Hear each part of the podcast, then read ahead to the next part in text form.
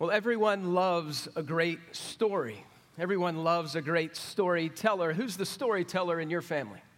Maybe it's your grandfather or grandmother or mom or dad or kids. Maybe it's you. Maybe you're the storyteller in the family. When our kids were a lot younger, and they, we would tell them stories. We would tell them our own stories. They would sit and listen a lot better than they do now. They would sit and listen to those stories. And our oldest, uh, you know, when kids are little, they just want to hear everything on repeat, right? Everything is repetition. And so they would watch and listen to the Berenstain Bears and our stories and different kinds of stories. And then the second child came along, and uh, she was learning those same stories that her firstborn was learning for the first time. And it was interesting in that time because the older would still come when he would hear that story that he'd heard 50, 100 times he would still listen in. Not only would he listen in, he would come to hear the story again and again and again, like he had heard, was hearing it for the first time, and he would do something interesting. He would look at his sister, waiting for her response from the first time she heard the story. Stories. Stories connect to our lives because we are living a story. You can't describe yourself without telling your story, however interesting you think your story is or not. Stories connect us with other human beings, their experiences. That's why we read biographies. That's why when there's a movie playing in our house and it seems real, what's the question that gets asked around the table? Is this a true story? See, stories not only connect us to others in our own lives, they teach oftentimes and illustrate truths in living color, whereas mere data points tend to be dull and black and white. Did you know that Jesus told stories? He told what he called parables. A third of Jesus' teaching in the New Testament are parables. Parables are real life stories or object lessons that your audience connect with that's packed with real life truth. And so, if you don't like illustrations or object lessons from your pastor, I'm just going to stick with Jesus. Jesus told real to life stories that packed deep spiritual meaning. And a third of what he said, you know what people said about Jesus' teaching? People observed his teaching and compared it to the scribes and the Pharisees and says, this guy teaches different. There's something about his teaching that is better. It comes from a place of authority and substance and clarity. This is part of what Jesus did. See, parables were more than just allegorical stories. Perhaps you know allegorical stories where every little detail may or may not have some significant points to them. And it, his parables were, were more than fables, too, because fables or kind of otherworldly sometimes. No, parables are real to life. The audience of Jesus would understand clearly the story or the object lesson that Jesus was teaching in the first century. What they weren't maybe ready for, and maybe we're not ready for as we begin a study in the parables this summer, is one guy said it this way parables were sounded really sweet, but it was kind of like Jesus was taking a grenade when he sat by the beach and told parables, and then he pulled the pin, and the truth hit people really, really hard because it was so poignant and so decisive. The word parable is really two Greek words. Para means to come alongside. Balo, the second part of parable, means to throw or to cast. So here's what Jesus, the master teacher, the teacher with authority, is doing with parables. He's teaching truths that come along your life, alongside your life, to make a truth point, a spiritual point deep into your heart. That's what parables are truths thrown alongside of life. And maybe you ask, you know, when I or say, when I read the Gospels, oftentimes what Jesus is doing is he's concealing things. He talks in a physical way about spiritual realities, and people, even his own disciples, don't get it. And so, why would Jesus talk in parables? Well, I've already said that they are an effective way to communicate truth. But it's interesting because the text we're in this morning, the first parable of Jesus, is going, the disciples are asking the same question Why don't you just speak clearly? It's like husbands and wives. Just tell me clearly, right? Just tell me clearly the truth. And Jesus' answer might surprise you. Why would he speak in parables? Not only do parables reveal truth, to those who are already catch this, to those who are already hearing and listening and receiving and understanding. So they give more revelation and more truth about the kingdom of God and about Jesus and who he is, but they also do something else. Parables also conceal. They conceal from people who have refused to hear who are choosing to reject the message and the words of Jesus. And this is what we see when we come to the book of Matthew, chapter 13. Turn there with me. Matthew 13. This is the first of Jesus' parables, truths thrown alongside, which is literally what the first parable, full parable of Jesus does. The parable of the sower who goes out to throw seeds along the path. And really, it's not about the sower or even the seed, it's about the soils. How, and here's the key question today how does the truth of God from His Word, the gospel of Jesus, how does it land on the soil of your heart? That's the point of our first parable. Let's test the soils this morning of our hearts. How do, re- do we receive the seed of God's truth how do we, what kind of soil does it land on in our hearts? These are some decisive truths today. Four types of soil and how God's word lands on our heart. Maybe that's the question you should ask yourself this morning. Matthew 13, verses 1 through 9, we'll read that. And then we'll read 18 through 23 because the first parable Jesus gives, he explains to the crowds around him. And then he explains what it means to his disciples. So we get the cliff notes today. The weeks we move forward, we may not get the cliff notes of Jesus, but he explains what he means by this first parable. Matthew 13, let me read it. 1 through 23. The same day, Jesus went out of the house and sat beside the sea, and great crowds gathered around him so that he got in a boat and sat down. So he's teaching sitting down in a boat by the beach. Sounds like a great place in the summer to teach. And he told them many things in parables, these real life truths, real to life truths that teach spiritual lessons, poignant spiritual lessons. A sower went out to sow, and he sowed. Some seeds fell along the path. That's the first soil. And the birds came and devoured them. Other seeds fell on the rocky ground where they did not have much soil, and immediately they sprang up, since they had no depth of soil. But when the sun rose, they were scorched. And since they had no root, they withered away. Other seed fell among the thorns, and the thorns grew up and choked them. Other seeds fell on the good soil and produced grain, some a hundredfold, sixty, some thirty. He who has ears, there it is, let him hear. And then the disciples ask, Why parables? Then the disciples said, Why do you speak in parables? And he answered them, To you it has been given to know the secrets of the kingdom of heaven, but to them it has not been given, the crowds, the Pharisees, the scribes. For to the one who has, more will be given, and he who has an abundance, but from the one who has not, who doesn't hear, who doesn't understand, who doesn't receive, even what he has will be taken away. This is why I speak to them in parables, because seeing they do not see, and hearing do they do not hear nor do they understand. Indeed, in their case, the prophecy of Isaiah is fulfilled in saying this You will indeed hear, but never understand, and you will indeed see, but never perceive, for the people's hearts had grown dull. And with their ears they can barely hear, and their eyes they have closed, lest they should see with their eyes, and hear with their ears, and understand with their heart, and turn, and I would heal them. But blessed are your eyes, disciples for they see, and your ears, for they hear. For truly I say to you, many prophets and righteous people long to see what you see and did not see it, to hear what you hear and did not hear it. And here's the explanation Jesus does them a solid and explains what he means by the parable of the soils. Hear the parable of the sower. When anyone hears the word of the kingdom and does not understand it, the evil one comes and snatches away what has been sown in his heart. This is what is sown along the path. That's the first soil.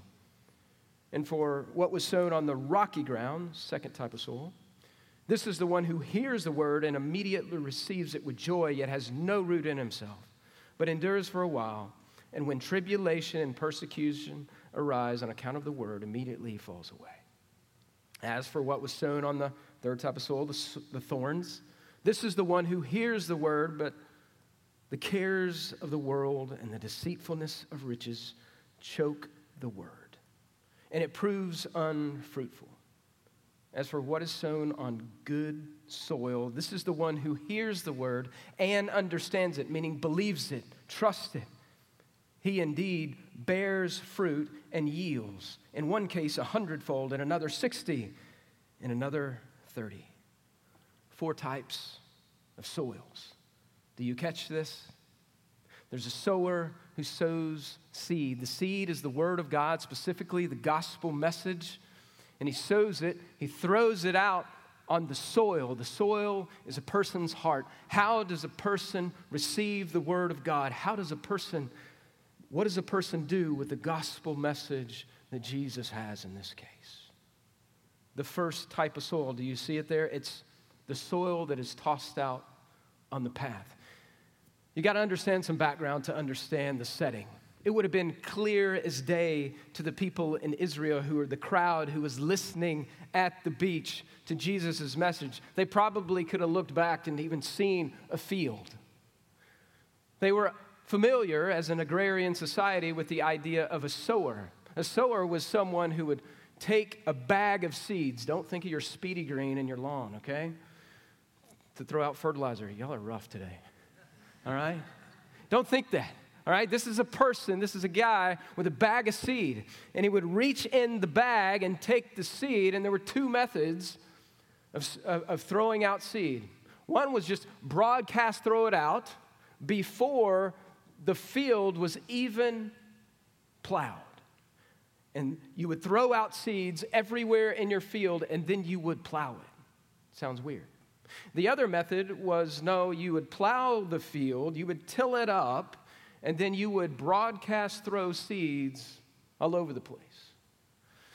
And as you imagine a field, you're probably imagining your own field or a field that you've seen and what's around your own property line a fence. There were no fences in the first century. What marked the distinction between your field as a farmer and the next farmer's field was the path. The path that you walked on over and over and over, that got hardened. The soil was hardened. It needed some aeration. It was hard. But what it would inevitably happen was those seeds, as they are thrown everywhere, would land on the path.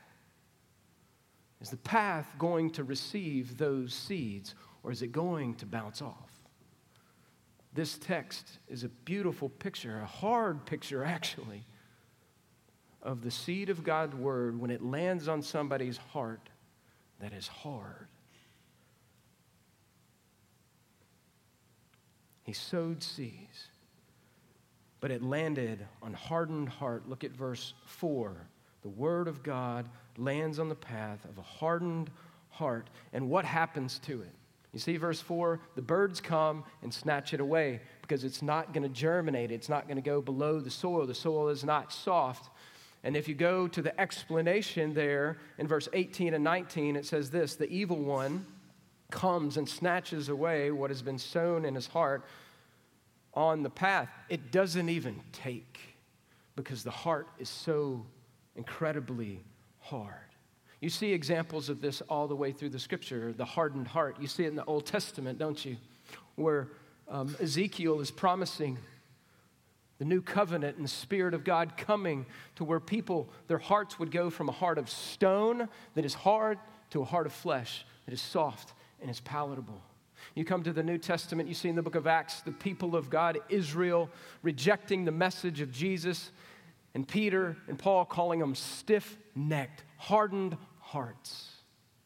It's interesting because when we think of people's hearts that are hardened, In our day, we often think of the, the atheist that's way out there that has completely rejected the message, and that's true. There's a hardened heart. But that's not what's in view here. There are people in the crowd in Israel, they are all religious people. Even religious people can harden their hearts. And what's primarily in view in this text, I think, are the Pharisees and scribe. If you just took a glance at the previous passage, really chapter 8 through chapter 12, of Matthew, and you see it in all three synoptic gospels before you get to the parables. You see Jesus doing things and demonstrating his power, miraculous things that he's done. He's casting out demons, he's calming the winds and the waves on the sea, he's healing people. And who's trailing him? Who's coming after him? People who have heard, the Pharisees and scribes have heard, but what are they doing? They're rejecting his message and they're coming after him. They even say, after he, in chapter 12, they even say about him when he removes the demon from the demon possessed man, what do they say? The reason you can do this is because you're from Satan. And Jesus, in Jesus' way, non sinful way, he lost it. You can go and read it. He called them evil.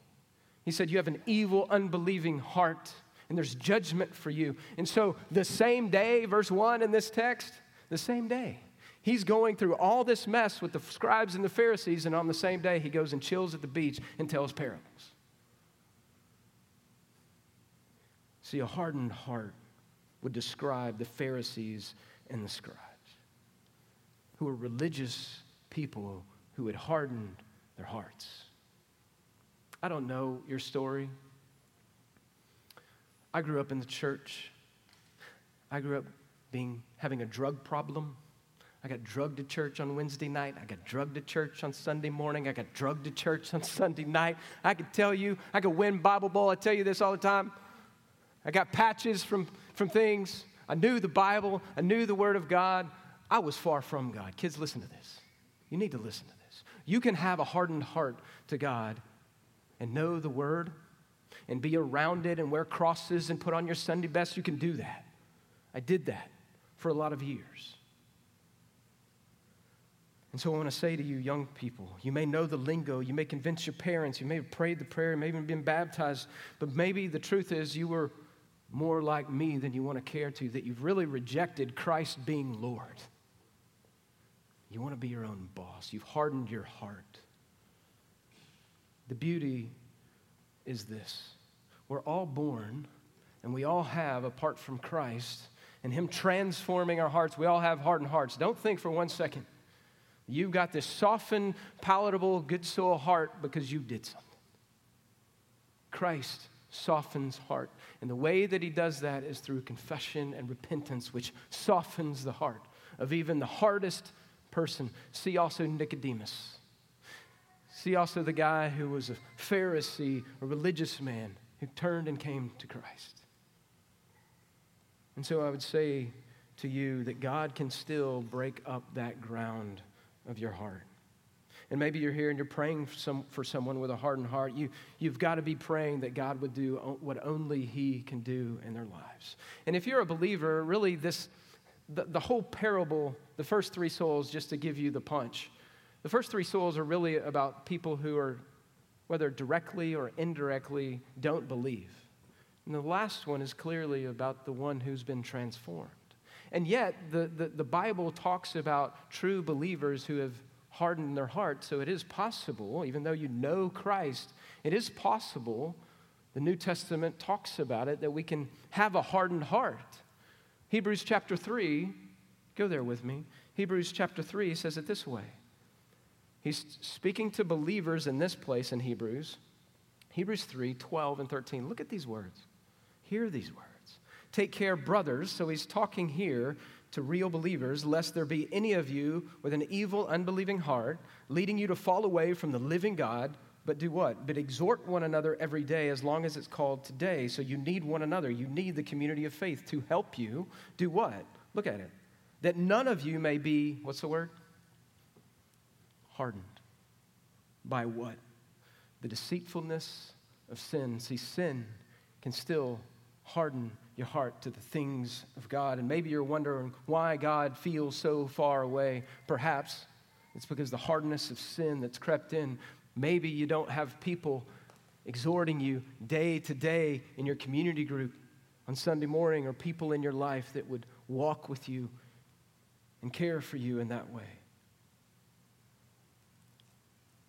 So the question is have we hardened our hearts? But hardened, a hardened heart's a little easier to test than the next two soils that you see that Jesus describes. The next two soils are a little tougher t- to see. Look at verse 5 and 6. The rocky soil. What does the rocky soil represent? Look at verse 5 and 6. Your second thought today is this the rocky soil. A superficial heart has no depth to deal with the trials of life. Whereas a hardened heart rejects outright the truths of God, a superficial heart doesn't have the depth to deal with the trials of life. And the trials of life actually reveal what's really in the heart, according to verse 5 and 6 and verse 20 and 21. Look at it there 5 and 6. Other seeds fell on the rocky soil. They didn't have much soil. Immediately they sprang up, so they go down into the soil and they germinate and they come up quickly, but there's no depth. And the sun hits it and they wither away. And you come over to verse 20, which see the corresponding, Jesus' corresponding explanation. What was sown on the rocky ground, that's the one who hears the word, notice that, and immediately receives it with joy. There's emotion in it. There's an emotional response to the gospel and the word of God, yet he has no root. He endures for a while, but here, here's what reveals tribulation and persecution arise. On account of the word, immediately he falls away. What you need to know about the rocky soil is a little background here as well. What do we know about the topography of Israel? If you've been there, got some people who've been there recently, it's super rocky. It's super rocky in most places. And when you read this, you kind of think, okay, here's a field, and the rocks are there, and they're obviously in the field. And so why don't you just not throw the seed there? But that's not what he's describing he's describing the limestone rock bed that was often underneath the field about a foot down. Farmers in that day hated fields like this because you couldn't see on top. You couldn't tell that there was a rock bed about a foot underneath the surface. And to make matters worse, most of the things that they used to plow the fields as farmers only went about eight inches down into the ground. And so they may not even know that there's a rock bed because they can't see it and their plow doesn't hit it. And yet, they sow the seeds on the rocky soil and they notice something that it takes root, or it looks like it takes root, and then it springs up quickly, too fast.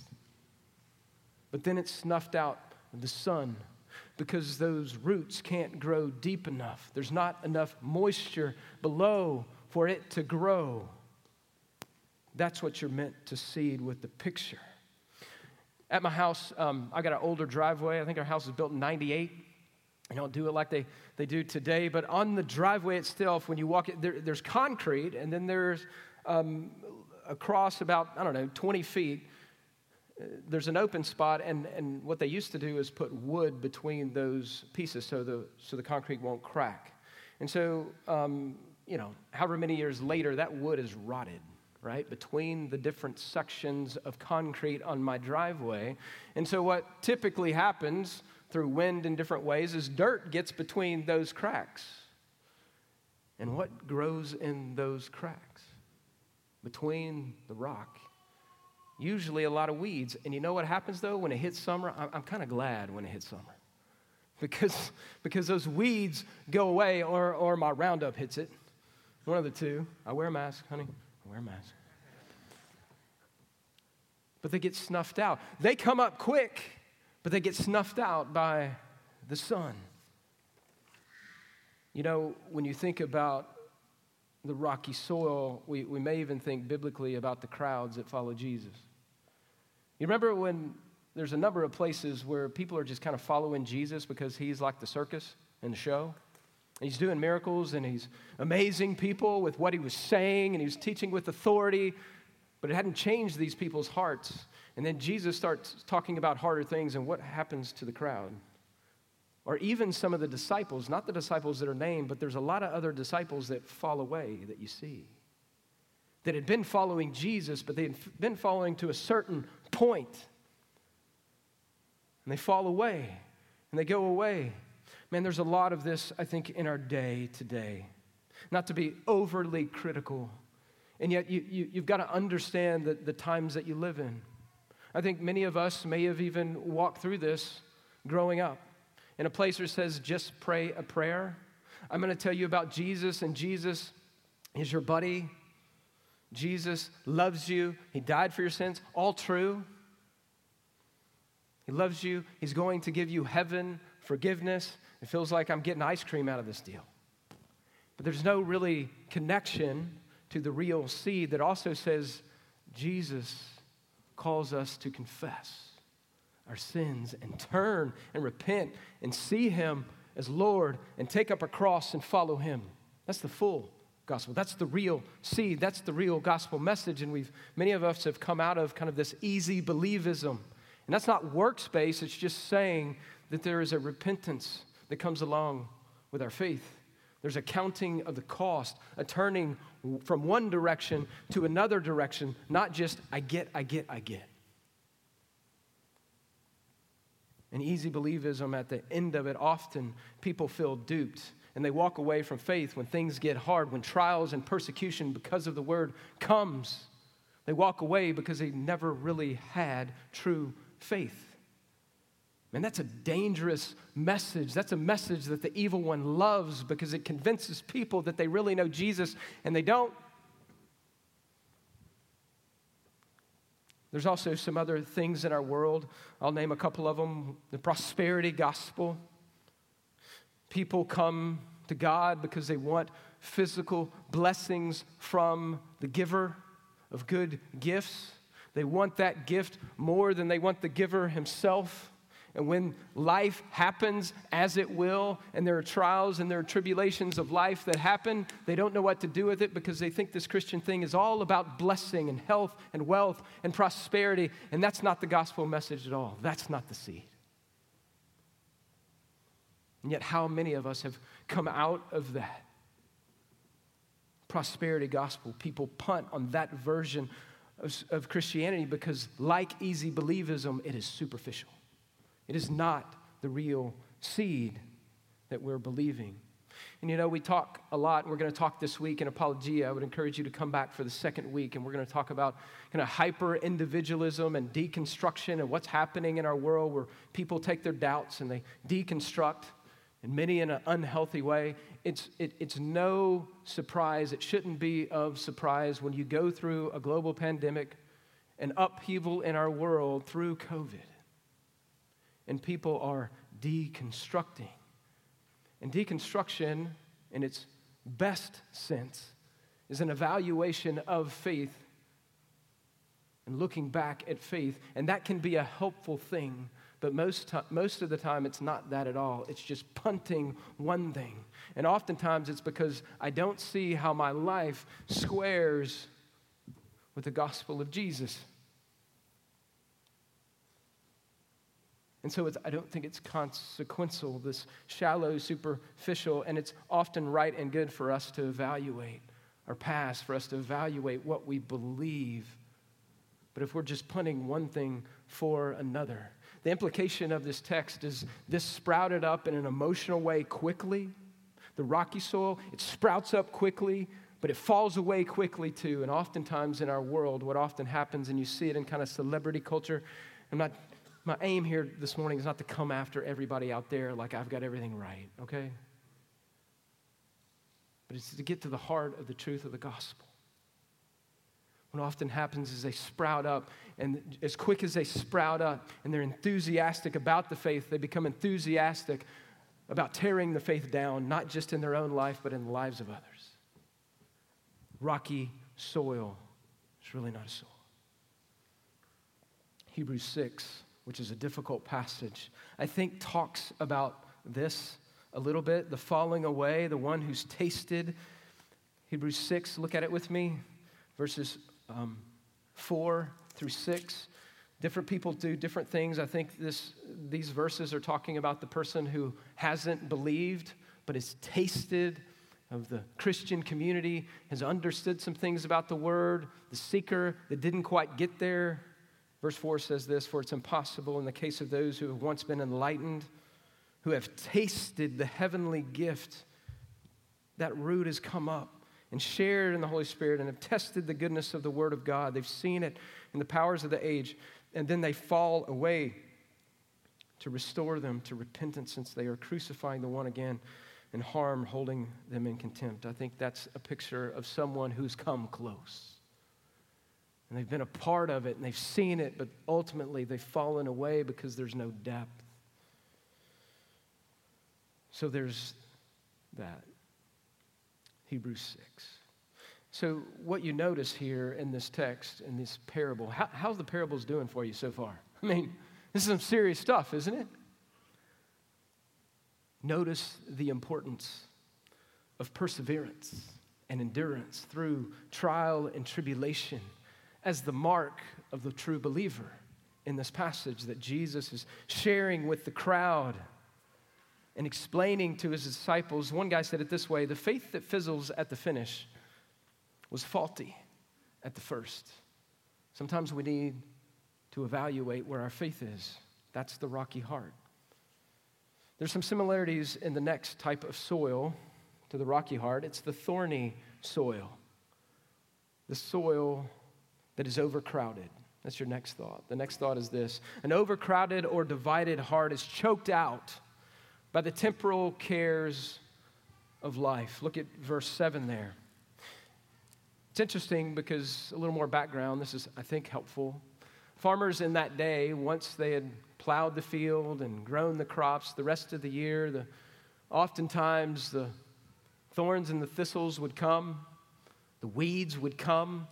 And so the next year that they, that they would plow the field. And if you look at a field that's plowed, it looks perfect any field, right after the farmer plows it. I grew up on a ranch, and so dad would do this. And it looked perfect on the outside. It looked like it was ripe. We had hay, and so we would plant hay every year and grow it. It looked ripe. Even though a week before and the months before it was thorny, and where we were, there were stickers everywhere, oh, weeds everywhere. It looks perfect. The farmers in the first century had this problem too. It looked good, and the seed would be cast out and broadcast out and planted, and it looked good, and it would sprout up and germinate as well. But what was under the soil, because you had tilled it up, now those weeds, those seeds had multiplied underneath the soil as well, and they come in underneath the soil and they crowd out the good seed so it can't get the nourishment that it needs, and it also fades away. That's what Jesus is talking about with thorny soil here. And notice the explanation that, that Jesus gives to the thorny soil. What reveals that the soil is thorny? You see it there? What is it?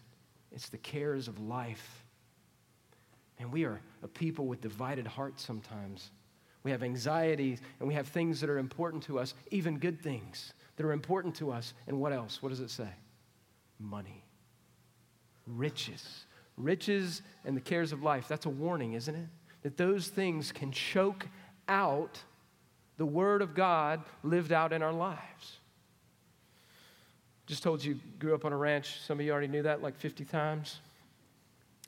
But in 2004, my brother, I'd gotten, we'd gotten married in 2002, and my brother is getting married in 2004. And if you think I'm a little country, he's real country. He's a guy that has cattle out there and tends to all the place. And so he was going to get married. He didn't get married. He's a believer. He's going to get married in the church. He's going to get married at the ranch. So a few months before uh, this, he'd been doing a lot of work at the ranch in the backyard where he wanted to get married. He'd done all kinds of things out there. And my mom calls me and she's like, Seth, Josh plowed up the backyard. and if you've, if you've ever been to the country, a yard is just like a glorified field anyway. Like you, it's really difficult to, to have a nice well maintained yard. Like we had 20 acres around the house that's like fenced off from the cows. But really, it was just our, our yard was kind of part of the ranch. And so, as best we could, we, we tried to grow St. Augustine, and some of it took. Tried to grow some Bermuda, and there's like this mix. But most of it, as described before, was just stickers. So I had the hardest feet on the planet as a kid because I could just run through sticker patches in the yard. So it's a big joke. Like we would, we go to the ranch and we come back and we bring all the stickers, and they're in the car, they're at home, uh, in uh, the carpet, and that's just what happens. There's all kinds of weeds that grow. You can't control it unless you have uh, a lot of time on your hands. So my brother plowed up a bunch of stickers and weeds for his wedding day. And you know what? He planted about March, that was wintertime, he planted some ryegrass. This is like almost West Texas, y'all. It's gonna get hot. He planted this ryegrass and spread it out all over the backyard. And guess what? It was beautiful for a beginning of April wedding. It was the greenest our yard had ever been or has ever been, ever. And yet, my mom and I were somewhat kind of chuckling and worried at the same time because, like a week later, the sun came. Like a week later, all that stuff that he had brought up under the soil snuffed out, all the nourishment that his ryegrass got. And we have stickers to this day that are twice as bad because my brother needed a beautiful and that's fine. It was overcrowded, choked out. It looks good and then it dies off. In verse 20, he tells us those things that reveal the thorny, overcrowded heart. It's the temporal cares of life, it's money. Can you think of any examples of Scripture of people who sought Christ and then they walked away because they were on thorny soil? Remember the rich young ruler? Who comes to Jesus and he says, What must I do to inherit eternal life? What can I do, Jesus? And Jesus knew his heart. He's like, Well, keep the Ten Commandments. And the guy goes, I've already done that. That should have been your first sign something's wrong here. And then he says, knowing the guy's heart, knowing his background, he says, Go sell everything you have to the poor and come follow me. And this is some of the saddest words of Scripture come right after that. And the man walked away sorrowful because he was a man of many what? Possessions. He could not get past all the temporal things that he had and the temporal things of his life choked out the good seed that he was pursuing. You can even think of Judas. You don't get to be Jesus' right hand man to carry money around unless you're trustworthy. What we find out later about Judas, though, is that he had been taking all along. And when he found out the kingdom wasn't going to be this riches and inheritance, today, what did he do? He bailed for 30 shekels. Thorny soul, choked out. Let me ask you this morning where you at? In the cares of life? Where you at with riches? Choking out? Remember what Jesus said? What does it profit a man? Woman to gain the whole world and forfeit his soul. And believers, I would tell you as well be, beware of the cares of the world, even the good cares of the world. Money can choke out. Your pursuit of money and riches and cares of this world, even good cares, can choke out the Word of God received in your life. First three soils at the end of the day, they all represent unbelief. Look at the last soil. But I want to say this before we get to the last soil. You may look at this passage in this parable and go, why would Jesus, in this case, why would we throw seeds on the hardened soil, the path? Why would we throw seeds in thorny places? Why would we throw seeds knowingly in rocky places? Because that's exactly where we need to throw the seeds of the gospel because Jesus is the one who transforms hearts. The soil of your heart is not good because you're good. I hope you believe that. He's transformed your heart. He's softened your heart that was hard and thorny and rocky.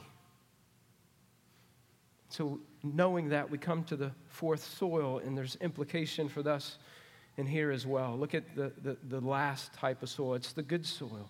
This is, last point, a transformed heart receives God's truth and bears fruit. Good seed. Notice in this text, the seed's always good. God's gospel, His word, is always good. It's not a seed problem. Good seed in good soil, what does it produce? Good fruit. And I want you to notice in this last point, it falls on the good soil, and you can imagine this the seed falling on the good soil takes root, germinates slowly, healthily, comes up. And what does it say it produces? A yield.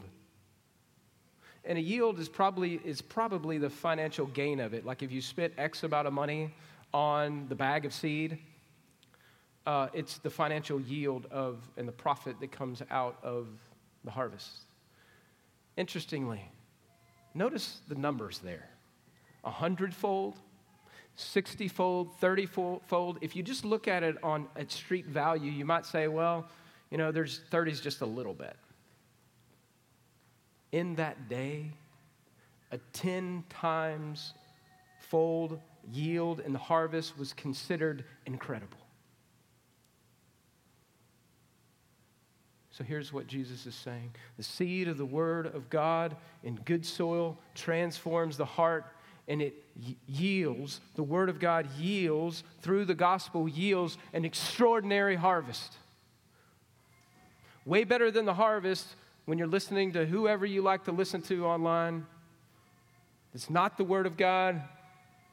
I don't know, Jordan Peterson, who likes him? He's good sometimes. Whoever, whoever it is like the, the people that help you think through things in life, there may be a little bit of yield. The Word of God is a better yield, it's an extraordinary yield. So, the question I got for you this morning is believers, is it central?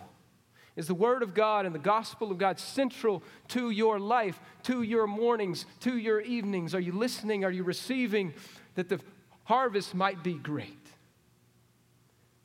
If you're wondering why there's not much fruit, maybe the word is not as central as it ought to be. Maybe it's something else. Maybe you've taken different scene and you're like, well, I like this. The word of God, the gospel of Christ, is central to the harvest in our lives. Four soils. What kind of soil does the seed of God's word land on your heart this morning? These are hard questions. I don't ask them tritely. I've been asking myself the question all week as well. Even if you know Jesus and the good seed has landed in good soil and there is fruit, you still got to tend to the hardness of your heart. You still got to tend to the rocks that come up and the thorns that come up. You still got to tend to it. Previous church I was at, they put me in charge of. Um, helping with uh, purchase land and a new building, and we found an existing property. This was like 10, 12 years ago. We found an existing property. It needed a lot of work. So we uh, raised some money and we renovated the property. And part of the renovation was the outside, too. It all needed to be renovated. We ripped out um, trees, we ripped out the, the, the front lawn, needed care. So we replanted grass all over, like four acres of property. We had dirt brought in, new dirt brought in, uh, kind of topsoil dirt brought in, especially in the front lawn. We needed, we had to rip out three or four trees. This is right where people walk into the church. And so a few months later, we noticed the grass was growing great everywhere except where we really wanted it to grow on the front lawn. So when people walk up, it's like there's there's all kinds of weeds in the front yard, and it was barren, and it was hard, and we, we spent a year trying to figure out what the deal with the front lawn was. We, we treated it just like the rest. We fertilized it, we mowed it, we watered it, we did all of those things. And I just hired a new property manager. And this guy had a background in landscaping He was like a gardener at home. And I'm like, this guy's to help us figure it out. He's to fix the problem. And he came in and he took one look at it, and I described the whole scenario to him. And he says, I think I know the problem. I think you told me that you brought new dirt into a new, this reconstruction. And that dirt, I'm just going to tell you, that kind of dirt that these construction people bring in is just junk. it's cheap dirt. And so, sure enough, we go get the dirt tested, the soil tested. And we found out that this stuff was, not, there ain't nothing going to grow very well in this dirt. And so, you know what they do in that kind of scenario? It took about six months, but what happened was is they began to put topsoil, good topsoil, on top of the grass and let it funnel down into it. We'd water it and it would push it down.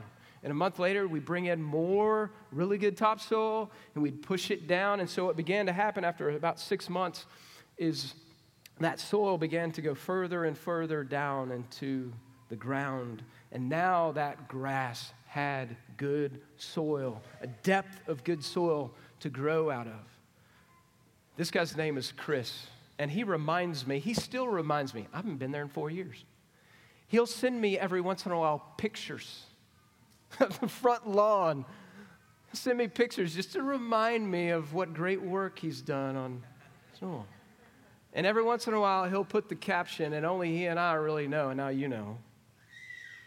He'll put the caption, tending the soil. The bottom of the text. C3, we got to tend to the soil of our hearts. If you are here this morning and you don't yet know Christ, and maybe you've been in the church or not in the church, maybe you've been burned by the church or the things, people in the church, I don't know your story. But whatever the story is, maybe the soil of your heart has been hardened. Maybe it's fallen on rocky soil. Maybe it's fallen on thorny soil and you've punted. Jesus can give you new soil. Come to him, confess to him your need for him, and he will give you new heart, new soil. And if you know Jesus this morning, you praise Him for that new soil. You also take those seeds and you sow it broadly, not just in what the places you think are good soil, broadly, knowing that God can break up the fallow ground of anybody's heart. But you also have got to tend to the garden, don't you? Because sin, the deceitfulness of sin, can harden your heart, even as a believer. You don't lose your salvation if you truly believe, but you can become hardened.